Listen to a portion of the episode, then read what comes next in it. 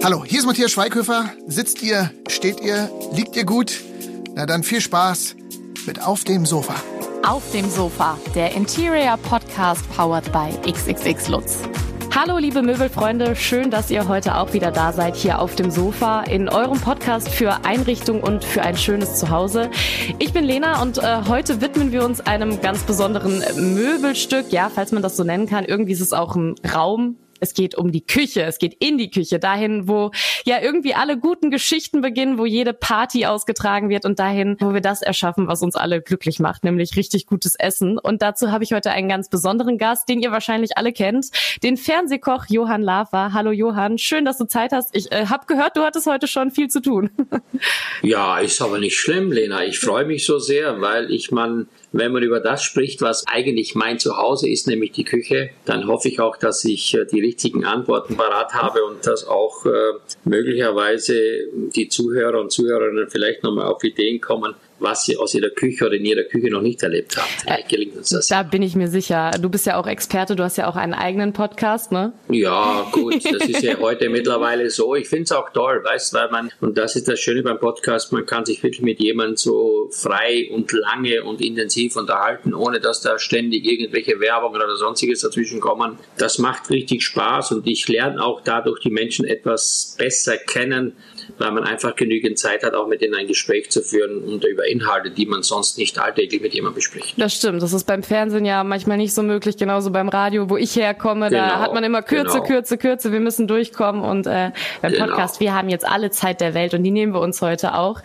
Wenn man jetzt zu dir nach Hause kommt, was ist denn da so dein Lieblingsmöbelstück oder auch so ein Deko-Element zum Beispiel? Vielleicht irgendwas, was eine besondere Bedeutung hat, weil es irgendwie eine Geschichte für dich hat. Gibt's da was? Also, ja, das gibt es. Ich habe vor, vor vielen, vielen Jahren, wir haben zwei Kinder und als die Kinder klein waren, habe ich natürlich ähm, gehofft, dass die Kinder sich ein bisschen dafür interessieren, was wir machen. Mhm. Meine Frau äh, hatte das Hotel und Restaurant geleitet und ich war natürlich dann für die Kulinarik verantwortlich und das hat das immer bedeutet, dass wir viel nicht da waren, aber wenn wir da waren, dann haben wir versucht, mit den Kindern sehr vieles gemeinsam zu machen. Und da hat mich gestört, dass natürlich die Arbeitshöhe einer Küche, die Insel, die wir haben, meistens so bei 90 Zentimeter liegt. Und das war mir einfach nicht richtig, weil ich fand, dass die Kinder, wenn sie nicht richtig zuschauen oder mitmachen können, nicht motiviert sind oder auf den Stuhl zu stellen, dann ist es zu gefährlich. Mhm.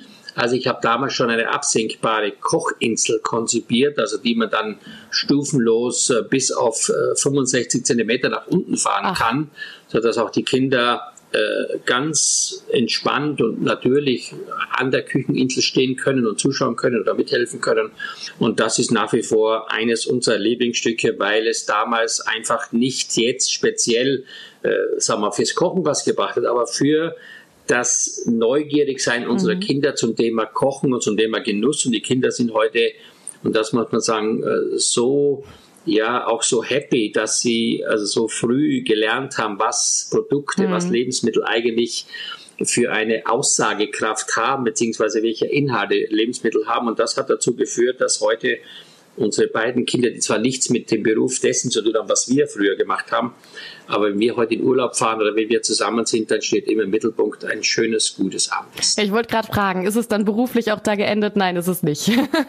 Nein, das ist es nicht, aber macht auch nichts, ja. denn wenn man die, gerade die aktuelle Situation heute nimmt, A, die Verteuerung der Lebensmittel, B, die extreme Personalknappheit mhm. und C, natürlich auch der enorme Druck heute als Unternehmer, als Unternehmerin äh, erfolgreich zu sein, da muss ich sagen, bin ich gar nicht so unglücklich, sind wir nicht so unglücklich, dass die Kinder sich für Berufe entschieden haben, beziehungsweise unser Sohn noch studiert, etwas ganz anderes, weil ich glaube, dass es gerade in diesem Dienstleistungssektor zurzeit nicht einfach ist, nee. äh, da den richtigen Erfolg zu haben. Ist auf jeden Fall viel harte Arbeit. Äh, wir möchten natürlich jetzt vor allem über die Küche sprechen heute mit dir.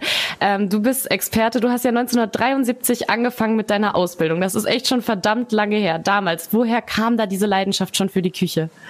Das begann begann eigentlich daran oder damit, dass ich das, was wir gerade über unsere Kinder gesagt haben, das bei meiner Mutter zu Hause erleben mhm. durfte. Ich war immer mit einbezogen. Warum war ich mit einbezogen? Weil natürlich wir hatten nur eine kleine Landwirtschaft und diese kleine Landwirtschaft war dazu da, dass wir uns ernähren konnten, ernähren durften mhm. und natürlich haben wir von dem gelebt und das war natürlich für uns selbstverständlich. Also wenn wir nachmittags geholfen haben, die Karotten aus der Erde zu ziehen. Dann haben wir auch in der Küche geholfen, die Karotten zu schälen, beziehungsweise auch, die wurden dann im Sand im Keller eingegraben für den Winter oder sonstiges.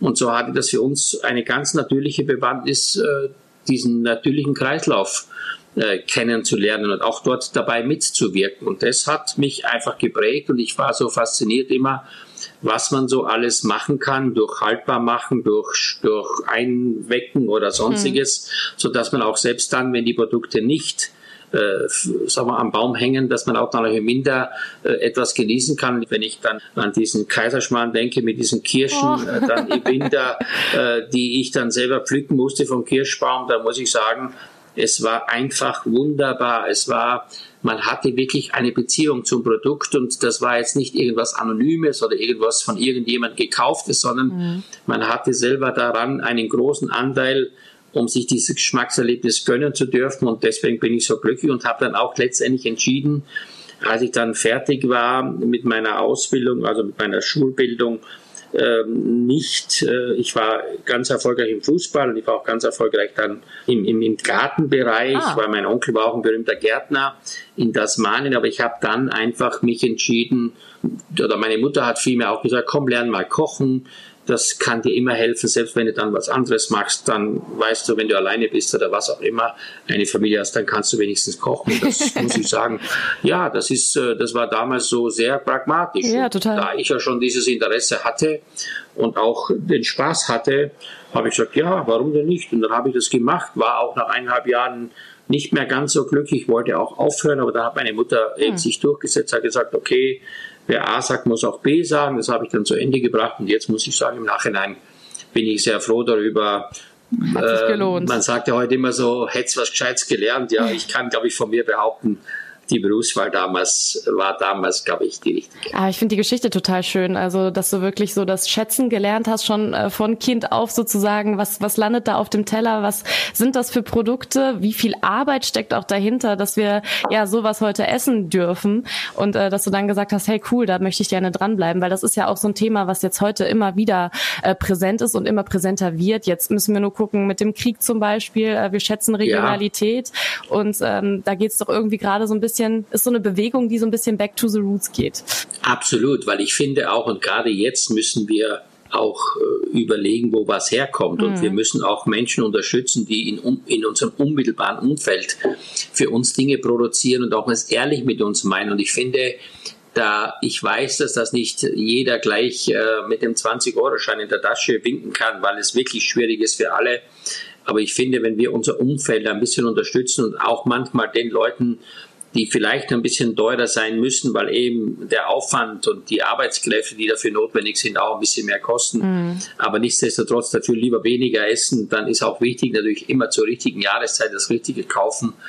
Ich finde, das muss auch so sein. Ich glaube, dann kann man auch wieder richtig einordnen, wie dankbar wir sind, was die Natur uns schenkt, was sie uns liefert aber wir müssen auch ehrlich sein und manchmal auch, ich sag mal mal, nicht immer in die Ferne schweifen, sondern das Gute liegt so nah. Ja, das ist ja auch so ein Thema, was äh, du dir so ein bisschen zur Herzensaufgabe gemacht hast, habe ich gesehen. Also du bist ja aktiv erstmal nach deiner Ausbildung hast du viel gemacht, Michelin-Sterne geholt, eigene Restaurants betrieben, du hast eine eigene Kochschule. Du bist viel im Fernsehen mhm. zu sehen, aber du machst eben also was für die Aufklärung auch zum Thema Ernährung und setzt dich äh, für gesunde und nachhaltige Schulverpflegung ein. Das ist so ein Projekt, das heißt Food Education. Erklär mir mal, was ist das genau? Wir haben ja immer das äh, Problem, glaube ich, gehabt und heute noch, dass Kinder, die heute ja wirklich äh, eine Bildung erfahren in der Schule, sollten eine Bildung erfahren, natürlich auch zur Bildung gehört ja auch die Essensbildung, also nicht mhm. nur die, die, die Schulbildung, sondern die Essensbildung.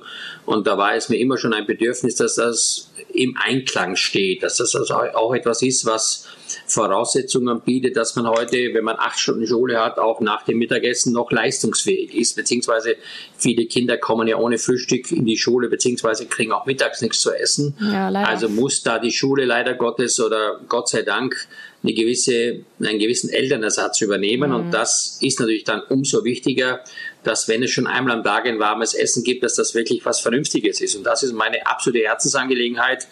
Dafür kämpfe ich nach wie vor. Das ist mein wirklicher Wunsch, dass wir das schaffen, denn ich finde, die Kinder sind unsere Zukunft von morgen. Wenn wir denen eher mal, sagen wir, keine keine optimalen Voraussetzungen bietet, um, um wirklich, ich sag mal, sich wirklich zu bilden. Mhm. Auch diese Erfahrung zu sammeln, wie schmeckt was, wie, wo kommt was her. Also auch äh, diese Referenzhöhen sich anzueignen. Wenn man also nie eine gute Tomatensuppe gegessen hat, dann kann man auch nie eine gute Tomatensuppe beurteilen. Und das alles zusammen, das liegt mir sehr, sehr am Herzen. Und deswegen bin ich einer, der wirklich bewusst dafür kämpft, mit allen Facetten, dass also die Menschen und das heißt auch die Eltern, äh, die Kinder unterstützen, beziehungsweise die Schulen ein System entwickeln, wo man das ganzheitliche Konzept hat. Und das nennt sich eben, wie gesagt, Food Education. Das ist etwas, was ich in meinem Leben auch deshalb mache, weil ich finde, wenn wir heute im Fernsehen und in den öffentlichen Medien über das, was wir tun, berichten oder wenn man das sieht, mhm. dann ist es ja noch lange nicht in der Praxis umgesetzt. Deswegen ist diese Kombination zwischen Sehen und Erleben und gerade bei jungen Leuten glaube ich, der Weg, wie man sich weiterentwickeln kann. Wie, wie funktioniert das dann genau? Gehst du wirklich selbst in die Schule und machst Kurse mit den Kindern? Ich habe vier Jahre lang eine Mensa betrieben am Gymnasium Römerkastell, mhm. 750 Kinder jeden Tag. Jetzt hat dieses Unternehmen ein Freunde der Unternehmer aus Hamburg gekauft, der jetzt natürlich das Ganze flächendeckend ausrollen will in Deutschland. Ich mhm. stehe mit all meinen Erfahrungen, mit meinen Ratschlägen zur Verfügung. Wir haben ja auch damals mit der Universität in Fulda haben wir eine Studie gemacht über drei Jahre ich hatte dort eine Gastprofessur und wir haben das natürlich alles dokumentiert und auch ausgewertet in Verbindung mit Ökotrophologen, so dass wir heute eine lückenlose Studie haben. Wir wissen genau, was Kinder gerne essen, hm. wie müssen bestimmte Konsistenzen sein, wie muss die Beschaffenheit sein, mancher Speisen, äh, wer isst was gerne, was sind die beliebtesten Dinge, die gegessen werden. Das alles wissen wir und dieses Wissen und diese Erfahrung, diese Studie, das alles zusammen, das versucht man jetzt ganz groß zu machen. Und ich hoffe sehr, dass das in Deutschland auch bei den Kultusministern oder Ministerinnen Anklang findet. Das ist ja das Problem. Es gibt in Deutschland ja kein System, wo man das pauschal übertragen kann mhm. auf, äh, auf alle Länder. Aber ich habe auch eine Anfrage jetzt vom Kultusminister aus Österreich, dass er gerne mit mir darüber mal ein Gespräch führen möchte. Da fühle ich mich sehr geehrt, weil ich habe das Gefühl, dass jetzt erst, nachdem wir schon so lange dabei sind, dass jetzt so langsam die Anzeichen auf positiv stehen, vielleicht mehr daraus machen zu wollen. Ja, total. Ich finde halt, dass auch gerade mega das Umdenken irgendwie insgesamt stattfindet. Du hast gerade gesagt, genau. ihr habt Umfragen gemacht, ihr wisst jetzt, was Kinder gerne essen. Da musste ich so ein bisschen schmunzeln. Ist es so das klassische Gericht, was auf jeder Speisekarte gefühlt als Kindergericht steht? Sind es Chicken Nuggets und Pommes oder was essen Kinder wirklich gerne? Ja, ist eine ganz tolle Frage, ist auch eine, äh, auch eine wichtige Situation, die ich auch gerne jetzt in dieser Öffentlichkeit im Detail beantworten möchte, weil man täuscht sich da so ein bisschen. Also zunächst mal muss man schon wissen, dass diese bekannten Klassiker, wie gerade aufgezählt, vom Burger bis zur Pizza und von der Pizza bis zur Frikadelle, dass das natürlich das ist, was die Kinder gerne essen. Allen voran alles, was in Fett ausgebacken wird, also was halt mhm. paniert ist und gebacken ist. Und es dauert auch eine Zeit lang, diese Kinder davon zu überzeugen, dass es auch noch andere Dinge gibt, weil man sagt ja, was der Bauer nicht kennt, das frisst er nicht. Ja. Und deswegen ist es bei den Kindern ja auch so die Macht der Gewohnheit. Da sind die ja sehr zurückhaltend. Und deswegen mache ich immer Folgendes, oder wir haben dann Folgendes gemacht. Wir haben einen Beirat gegründet. Das heißt, wir haben aus jeder Klasse ein Kind oder zwei Kinder gebeten, im Beirat mitzuwirken, die also mit den Eltern und den Elternvertretern und den Lehrernvertretern gemeinsam bestimmt haben, was man in der Mensa anbietet. Warum haben wir das mhm. gemacht? Wir hatten dort eine sogenannte Küche, eine Lehrküche und wir haben die Gerichte mit den Kindern gekocht. Warum haben wir das gemacht? Weil die Kinder dann einfach in die Klasse gegangen sind und haben gesagt, okay, du kannst dich freuen, in 14 Tagen gibt es, ich sage jetzt mal, Erbsenpüree mit Lachs und mit Zuckerschoten. Und das war natürlich etwas, was wir sonst nicht geschafft hätten, weil das Marketing, das muss in sich stattfinden. Also wenn wir sagen, heute gibt es Lachs mit Erbsenpüree oder wir haben im Sommer auch Spargel gemacht, wenn die Spargelzeit war, das hätten wir nicht geschafft, weil die Kinder das zum Teil gar nicht kennen. Aber die Ökotrophologin hat in der Klasse unterrichtet, hat die Produkte gezeigt und beschrieben. Die Schüler, die dabei waren und das schon gegessen haben, durch das Probekochen, haben natürlich gesagt, freu dich drauf, das schmeckt ganz lecker. Mhm. Und so haben wir es geschafft, einfach sehr viele Dinge zu verändern. Vor allen Dingen auch das Wissen über die Inhalte. Wenn man bei uns in die Mensa gegangen ist, hat man vorne am Eingang drei Bildschirme gesehen und drei große Glosch. Also oben wurde das Essen gezeigt und unten drunter war unterhalb der Glosch waren alle Zutaten. Das heißt, das Kind wusste immer ganz genau, aus was dieses Essen besteht. Mhm. Und das ist das Wichtigste, weil ich sag mal, Education lernen bedeutet ja Bildung und diese Bildung hilft ja auch, um das besser zu verstehen. Also ich muss sagen, das war am Anfang schwer, die ersten zwei Jahre, aber zum Schluss waren das für mich alles Wahnsinnskinder mit einer Wahnsinnswertschätzung für gute Lebensmittel. Äh, es war so schön, wenn ich da reingekommen bin. Ich, ich kriege jetzt Gänsehaut. Die haben, da habe ich oft noch auf den Armen unterschrieben und so. Es oh. war für mich so, es, ich kam mir vor, wirklich jetzt nicht übertrieben, so wie ein kleiner Popstar, weil die Leute so happy waren. Und da siehst du mal, was man mit gutem Essen bezwecken kann. Ich hätte auch können kommen jetzt mit, mit einer großen Kiste Gummibärchen.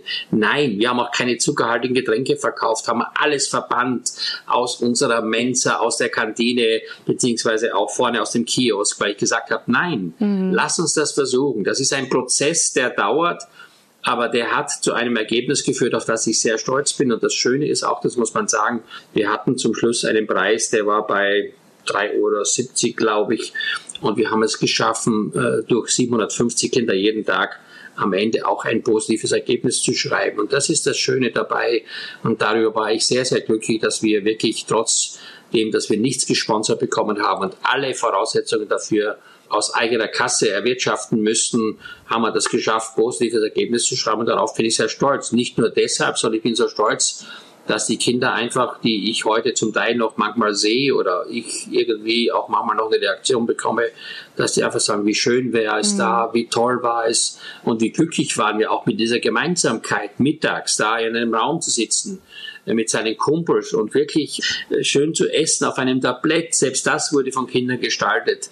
Es war so ein, ein gemeinschaftliches Erlebnis und das muss ich sagen, das ist, glaube ich, auch der Weg. Das kennen wir von uns ja auch. Ich meine, abends alleine da sich aus dem Kühlschrank was zu holen, macht keinen Spaß. Nee. Macht keinen richtigen Spaß. Also wenn man dann noch, ich sage jetzt mal, wirklich seine Freunde um sich scharen kann, ein gutes Essen bekommt und dann noch ein bisschen Freizeit hat, bevor die Schule wieder weitergeht, ich glaube, das wünschen sich sehr viele Leute, nicht nur junge Leute, auch Erwachsene, die in ihrem Betrieb möglicherweise auch da nicht das richtige Angebot vorfinden. Aber ja. bei uns war es eben so, dass wir wirklich äh, uns selber dort wohlgefühlt haben und wohlfühlen mussten.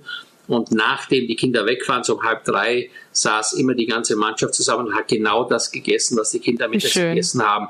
Und das, das war eben der Beweis dafür, dass da nichts auf den Teller kam, wovon wir nicht selber überzeugt waren. Ja, Essen verbindet total und ich merke an der Geschichte so irgendwie, Kinder sind ja auch noch total begeisterungsfähig und da kann man noch total viel erreichen. Du hast jetzt immer wieder betont, im Sommer, dann gab es zum Beispiel Spargel. Also dir ist es auch ein wichtiges Anliegen, dass die Lebensmittel ähm, ja klimaneutral sind dann jetzt auch? Äh, ja, umweltbewusst könnte man auch ja. sagen, oder beziehungsweise nachhaltig sind. Mhm. Es gibt mhm. da ja viele moderne Ausdrücke dafür. Für mich ist es eigentlich, eigentlich nur Natur. Also mhm. Lebensmittel mhm. sind für mich die Natur, möglichst naturnah und ich sag mal, man kann mit ein bisschen Fantasie und Kreativität kann man so geile Dinge draus machen, auch nicht immer mit großem Aufwand. Also das muss man wirklich sagen. Ich kann es nur nicht verstehen, dass Leute sich dafür keine Zeit nehmen. Mhm. Das ist natürlich klar. Kochen. Erfordert Aufwand, ja? Ja, ja, ist klar. Aber wenn ich nur ein Butterbrot mache, egal, habe ich auch nur ein Butterbrot, was ja. auch sehr gut sein kann.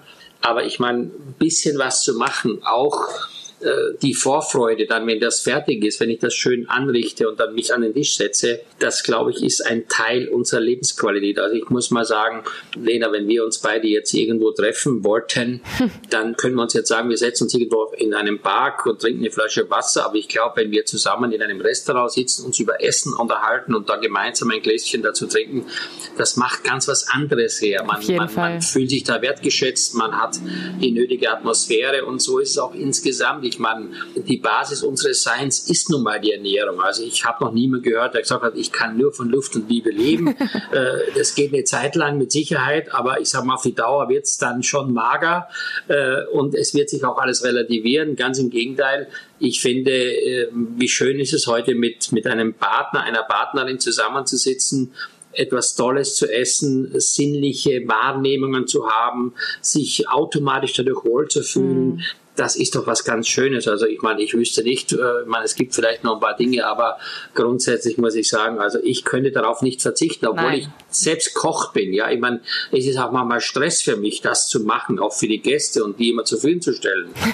aber ich, ich sage es immer so, bei Essen und Trinken kommen die Leute zusammen. Und das Ja. ist so. Das ist Man leider direkt so. Oder Gott sei Dank so. Ich sitze in meiner Kochstube und wenn ich überlege, wie viele Leute ich kennengelernt habe über das Kochen, wie viele Mhm. Leute sofort mit uns ins Gespräch kommen bei, bei Essen und Trinken, kann jeder etwas dazu sagen, selbst wenn es nur seine persönlichen Vorlieben gibt. Würden wir uns unterhalten über die aufblasbaren Autoreifen in den unterschiedlichen Facetten, muss ich sagen, da hätte ich schon meine Schwierigkeiten. Da wäre mein Repertoire des Gesprächs bald zu Ende. Zum Und Essen kann deshalb- jeder was sagen. Ja, jeder kann was sagen. Und selbst wenn er nur was Schönes erlebt hat, es muss ja nicht immer Ja. etwas sein, wo man sagt, verstehst ich habe jetzt da einen Haufen Geld ausgegeben oder habe jetzt selber gekocht oder war eingeladen. Nein, das kann echt mal manchmal ganz was, was Einfaches sein mit einem großen Aha-Erlebnis beziehungsweise Mhm. auch mit einer emotionalen Berührung. Das stimmt.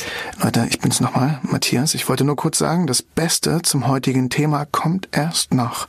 Also schön dranbleiben. Ich würde gerne mal mit dir so ein bisschen durchgehen für die Leute, die sich vielleicht nicht so intensiv mit dem Thema Kochen beschäftigen. Was sind denn so deine Lieblingsgerichte bezogen auf die Jahreszeiten? Also fangen wir mal jetzt im Sommer an. Was gibt's im Sommer bei dir gern? Also der Sommer ist ja der, sag mal, das ist der Abschnitt im, im Jahr, wo man ja wirklich in einer absoluten Fülle schwelgen kann. Also ich sitze jetzt hier und hinter mir köchelt gerade ein großer Topf. Ich habe mir einfach viel Gemüse gekauft, Karotten, Lauch, Fenkel, noch, äh, was habe ich noch reingemacht, Sellerie äh, und mache mir gerade so eine schöne Currysuppe, also Curry-Gemüsesuppe mit Kokosmilch. Lecker. Kokosmilch hat weniger Fett.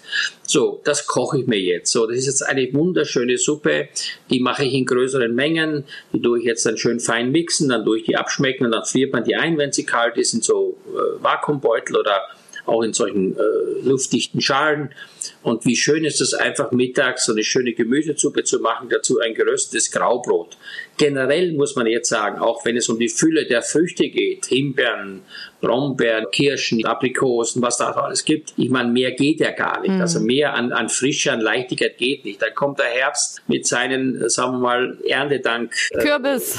ja, Erntedankfacetten, Kürbis, dann gibt's natürlich die ganzen äh, Rübengemüse, dann gibt's die ganzen Kohlarten. Ich meine, so ein schönes, leckeres Kohlgemüse ist auch was Tolles, oder mal einen schönen Eintopf zu kochen. Dann kommt der Winter, da gibt's natürlich solche Sachen wie das Wild oder auch natürlich solche Sachen wie, wie Kastane, Maronen Oh ja. oder einfach Wintergemüse, Wurzelgemüse, Pastinaken und so weiter und so fort. Und dann kommt der Frühling und der Frühling ist natürlich das mit Spargel, da kommen schon die ersten Erbsen, die frischen Erbsen, dann kommen die Kräuter. Also das sind ja alles Momente, die man auch zur richtigen Zeit auch einordnen muss. Ich finde, Kräuter, klar, das ganze Jahr, aber ich sag mal dann, wenn es so richtig schön mit der richtigen Natur, ohne Gewächshaus und so, äh, das Ganze gedeiht, um auch äh, genügend sekundäre Pflanzenstoffe zu entwickeln, dann ist es nicht nur ein besonderes Essen, sondern hat auch natürlich einen wahnsinnig guten Effekt für unseren Körper. Und deswegen finde ich, saisonell zu essen und zu genießen, ist auf jeden Fall einer der Voraussetzungen, auch um Geld zu sparen und des Weiteren auch aus meiner Sicht abwechslungsreich zu essen, weil es macht ja keinen Sinn. Warum soll ich denn Erdbeeren im Winter essen, wo sie aus irgendwo herkommen und so viel CO2-Ausstoß verursachen durch den Transport? Da kann ich ja kein ernsthaft ruhiges Gewissen haben. Ganz im Gegenteil, wenn wir Erdbeeren haben, dann machen wir Erdbeeren. Und wenn ich welche konservieren oder einmachen möchte, dann mache ich mir eine gescheite Marmelade, dann esse ich heute im Winter von meinen Erdbeeren, die ich im Sommer zur richtigen Zeit gekauft habe, ein tolles Marmeladen- oder Butterbrot und das schmeckt dann besonders. Aber warum soll ich jetzt, wie gesagt, so viele Dinge kaufen zu Jahreszeiten? Erstens sind sie viel zu teuer und zweitens haben sie auch keinen Geschmack. Klar, und man ist dann auch mit einem besseren Gewissen, weil man weiß, ich habe vielleicht Genau. den Bauern von nebenan unterstützt. Das ist korrekt. Das ist, das ist sowieso meine Philosophie. Wenn meine Köche hier, die ich bei mir beschäftige, irgendwas kaufen, wenn ich irgendwo ein Schild sehe, hier vorne beim Bauern, jetzt frische Himbeeren oder frische Pfirsiche, also das wäre für mich äh, ein sofortiger Kündigungsgrund, weil ich einfach nicht verstehen würde, wieso man aus Bequemlichkeit zum Telefonhörer greift und sagt, ich bestelle beim Gemüsehändler das und das und der Gemüsehändler kauft es irgendwie auf dem Frankfurter Großmarkt. Das ist für mich der falsche Weg. Ganz im Gegenteil. Wir kaufen hier von regionalen Getreidemühlen. Wir kaufen alles Mögliche so, dass ich auch stolz bin, Dinge zu haben, die nicht jeder hat. Ich kann auch sagen, ich habe hier was in meiner Küche und nicht gleich das Paket, was jeder kennt, was in jedem Supermarkt vorhanden ist. Ja, das stimmt. Kommen wir mal zurück zur Einrichtung noch mal so ein bisschen. Wenn ich mich jetzt gerade zum Beispiel frisch einrichte, ja, ich ziehe ein in eine Wohnung, was brauche ich in meiner Küche? Was sind so ähm, ja Must-haves für jede Küche, damit ich so schöne Gerichte zaubern kann, über die wir gerade gesprochen haben? Gut, das ist natürlich jetzt zunächst mal eine Frage, welche Ansprüche soll meine Küche erfüllen? Also das ist, glaube ich, das Erste, was ich mir heute, sagen wir mal, wenn ich da, mich damit beschäftige, zugrunde legen würde, ist erstmal, was ist denn meine Intention in meiner Küche zu machen? Also wenn ich nur Kaffee und Wasser koche für den Tee, dann muss ich sagen, dann sind die Geräte und das Equipment eher egal. sekundär egal. ja. Aber wenn ich jetzt vorhabe, wirklich abends, äh, sagen wir mal, Dinge zu machen, dann sind natürlich solche Sachen wie in der heutigen Zeit ein Dampfgarer, der bestimmte Vorteile bietet, aufgrund dessen, dass natürlich die Vitamine und Inhaltsstoffe durch den Dampf enthalten bleiben, eine gute Voraussetzung und sehr wertvoll und gut zu kochen. Dann ist natürlich ein Induktionskochfeld wichtig, weil es heute eben durch die Energiepreise äh, viel, viel weniger Strom verbraucht. Mhm. Dann ist für mich auch sowas wie ein ein Wasserhahn, wo 100, 100 Grad heißes Wasser rauskommt vom Vorteil, weil ich nicht ständig mein Herd da aufheizen muss und muss da Wasser kochen und vieles mehr. Also eigentlich braucht man mich viel. Also ich gebe immer gerne den Rat, wenn mich jemand fragt, was muss meine Küche haben, dann sage ich wenig, aber gut. Und das mhm. ist wirklich so. Man muss Spaß haben. Also die Küche besteht ja aus meiner Sicht zunächst mal aus dem Menschen, der kochen will, dann aus dieser Hardware und dann natürlich äh, letztendlich auch ähm, aus dem Spaß, aus der Freude, aus der Emotion. Und aus Liebe. Diese, ja, sowieso, ja klar, mit Liebe gekocht. Das ist ja auch ein Spruch, den man ja nicht ja. von ungefähr bekommen hat. Das ist dann schon wichtig, dass man da in der Küche, wenn man schon sein Messer zur Hand nimmt, das Gefühl hat, damit kann ich meinen Schnittlauch auch schneiden. Nicht, ich muss mir erstmal draufsetzen aufs Messer, bevor der Schnittlauch in Einzelteile zerfällt. Das geht dann nicht. Ja, also das ist, das ist das Wichtigste für mich, dass es also Dinge sind, die aus meiner Sicht Spaß machen. Und das können Kleinigkeiten sein. Also wenn ich jetzt zum Beispiel ein Beispiel herausgreifen darf, sind Bratpfannen. Da würde ich immer sagen, man nimmt eine unbeschichtete Pfanne für etwas anzubraten wie Gemüse oder so. Man nimmt mhm. eine beschichtete Pfanne, damit nichts kleben bleibt, wie beim Fisch zum Beispiel. Und da gibt es ganz, ganz viele Beispiele. Aber die meisten Leute kaufen immer die ganzen Sonderangebote und haben irgendwann die ganzen Küchenschränke voll. Und wenn man dann vor dem Schrank steht und überlegt, was nehme ich jetzt dafür, dann fällt einem nichts ein, weil man das Gefühl hat, nichts ist was Gescheites. Also mhm. man kauft sich auch dann ein teures Fleisch, dann will man ein Steak braten und dann wackelt diese Pfanne wie ein Unterseeboot auf dem Herd und stelle ich fest, dass das Fleisch nach Sekunden in der Pfanne kocht. Und dann habe ich teures Fleisch in einer schlechten Pfanne mhm. vernichtet. Also deswegen auch hier ist es wichtig, weniger ist mehr, aber wenn man was kauft, dann ordentliche Dinge, und ich kann nur sagen, auch bei mir hier in meiner Küche, wir haben ja am Anfang auch nicht zuletzt durch meine ganzen Beziehungen zu den deutschen und internationalen Herstellern der, der, der Küchenlandschaft alles Mögliche bekommen oder selbst mir besorgt auf den diversen Messen. Und irgendwann habe ich festgestellt, dass ungefähr zwei Drittel der Dinge wir gar nicht benutzt haben. Und da habe ich gesagt, was wir jetzt nach einem Jahr nicht benutzt haben, weg damit. Das benutzt man dann auch nicht mehr oder wir uns in eine Ecke, sodass wir in speziellen Situationen darauf zurückgreifen können. Aber das ist wirklich so. Also eine gute Pfeffermühle, eine gute Salzmühle, ein ordentliches Schneidebrett, gute Messer, gute Pfannen, ein paar Töpfe und dann ist man einfach happy. So, man ist einfach happy, weil man weiß, wenn ich das jetzt auf dem Herd stelle, das funktioniert und da passiert was. Und deswegen glaube ich einfach, kann man jetzt nicht im Detail sagen, ob einer drei oder zwei Pfannen kaufen soll, aber wenn er was kauft, dann soll es schon aus meiner Sicht vielversprechend sein. Ja, und deine sind wahrscheinlich auch ganz gut. Ich habe gesehen, du hast ja eigene Pfannen. Ja, und ich habe so. ja alles Mögliche. und äh, ich sage immer, ich habe so einen Spruch, nur das, was ich selbst aus Überzeugung verwende und ja mit Freude genieße, das gebe ich auch nur weiter. Ich würde niemals, niemals mehr etwas verkaufen oder anbieten, was nicht selber meinen Vorstellungen entspricht. Mhm. Ich habe vor Jahren mal in Trier ein Konzert moderieren sollen und das habe ich dann auch getan, ein Klassikkonzert und dann mhm. habe ich festgestellt, ich höre diese Musik nicht, ich stehe auf der Bühne und soll davon Johann Sebastian Bach, D-Moll oder was, keine Ahnung, Absatz 4, äh, Klaviersonate von sowieso, äh, dann habe ich gemerkt, Johann, das ist nichts für dich, das kannst du nicht, das willst du nicht, das ist nicht authentisch und deswegen mhm. äh, sollte man das so machen, wie man für sich selber das persönlich gerne hätte, was einem selbst befriedigt und was vor allen Dingen wichtig ist, wenn man kocht in der Küche, Leute, dann soll es so sein, dass ich erstmal selbst davon überzeugt sein muss. Mir muss es schmecken und erst dann, glaube ich, kann ich versuchen, äh, andere Gäste damit glücklich zu machen. Jetzt haben wir so ein bisschen über die Einrichtung der Küche gesprochen und über das Equipment, was man braucht. Äh, Gewürze, auch ein wichtiges Thema. Ähm, Salz, Pfeffer ist klar, sollte jeder haben. Was sind noch so deine Empfehlungen? Was muss in jedem Gewürzstrang stehen? Das ist natürlich jetzt eine, eine Frage, die man im Detail deshalb nicht so genau beantworten kann, weil die Gewürzvielfalt so groß geworden ist in den letzten Jahren, sodass man jetzt nicht fünf Gewürze herausgreifen könnte und sagen, okay, wenn du Currypulver, Paprikapulver hast und wenn du noch, ich sage jetzt mal, Thymian und Rosmarin, was ich ohne diese nur frisch verwenden würde heute, dann muss ich ganz klar sagen, dann hat es nichts mit dem allgemeinen System der Küche zu tun. Man muss sich da wirklich ganz klar überlegen, wenn ich also heute sehr gerne Gulasch esse, dann braucht man Paprikapulver.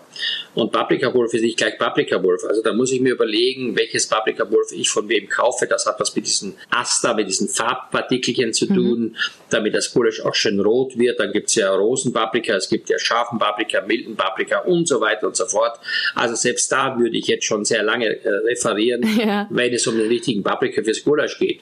Also das hat was mit der Vorliebe des Kochens zu tun. Also wenn man sehr gerne asiatisch kocht zum Beispiel, dann natürlich ist klar, dann geht es los bei einer Sojasauce, dann geht es los bei Chili, dann geht es los bei Ingwer, Zitronengras, Kaffee, Limottenblätter und so weiter und so fort. Also das muss man selber herausfinden. Aber ich glaube, heute ist die Bandbreite dessen, wie man sein Essen verbessern oder verfeinern kann, so groß, dass ich glaube einfach, dass jeder das Richtige finden wird und wenn er auch dann weiß, was er will, schon so richtig finden wird. Hast du denn ein Lieblingsgewürz? Ja, ich verwende sehr gerne Chili. Und zwar aber nicht jetzt Chili so einfach nur Chili, sondern es gibt ja vom Piment Espilette oder geräucherte Chili und was weiß ich was alles. Es gibt so viel.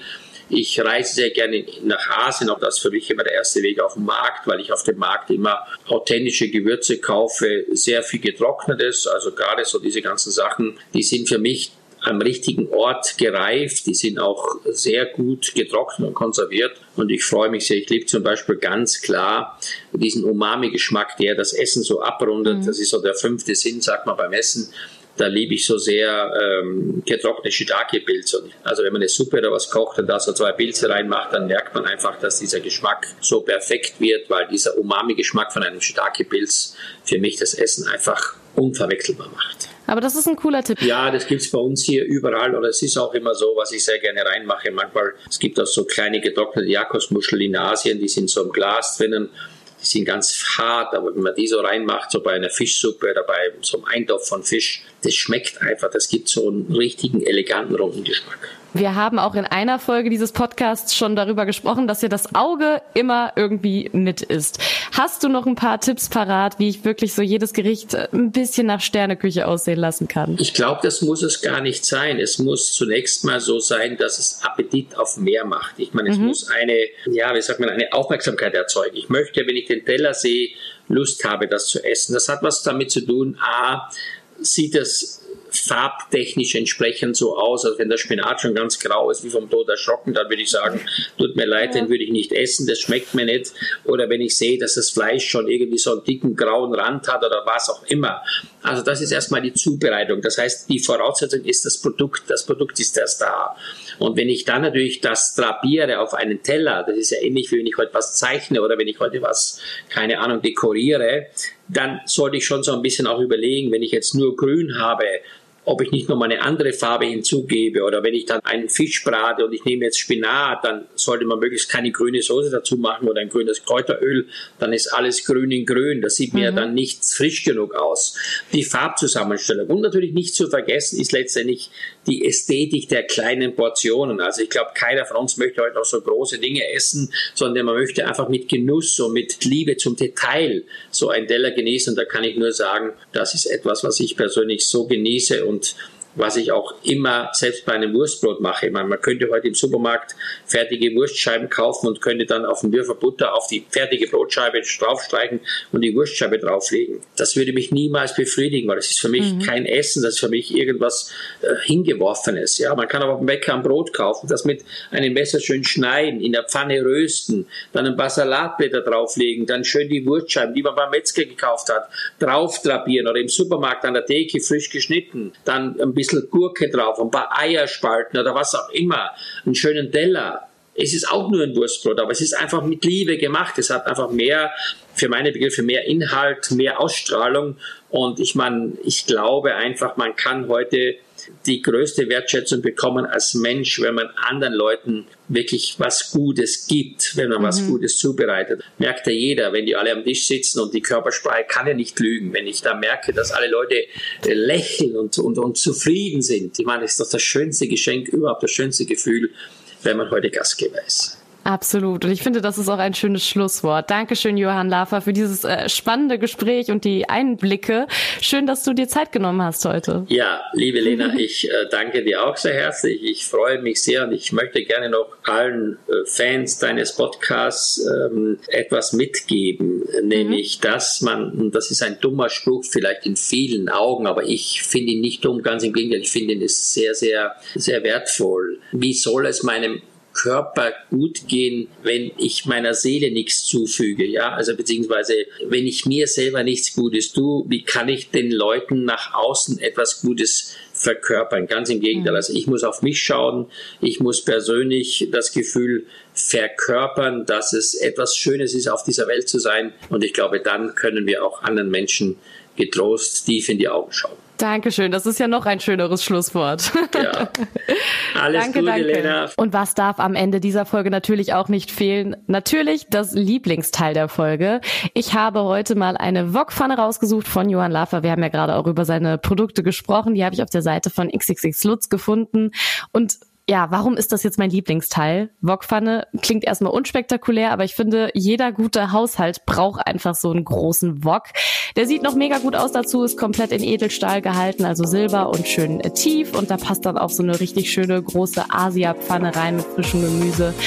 Ich habe jetzt Hunger und deswegen ähm, ciao, bis zum nächsten Mal hier in eurem Einrichtungspodcast auf dem Sofa. Oh, schon vorbei? Na dann hören wir uns hoffentlich bald wieder. Hier auf dem Sofa.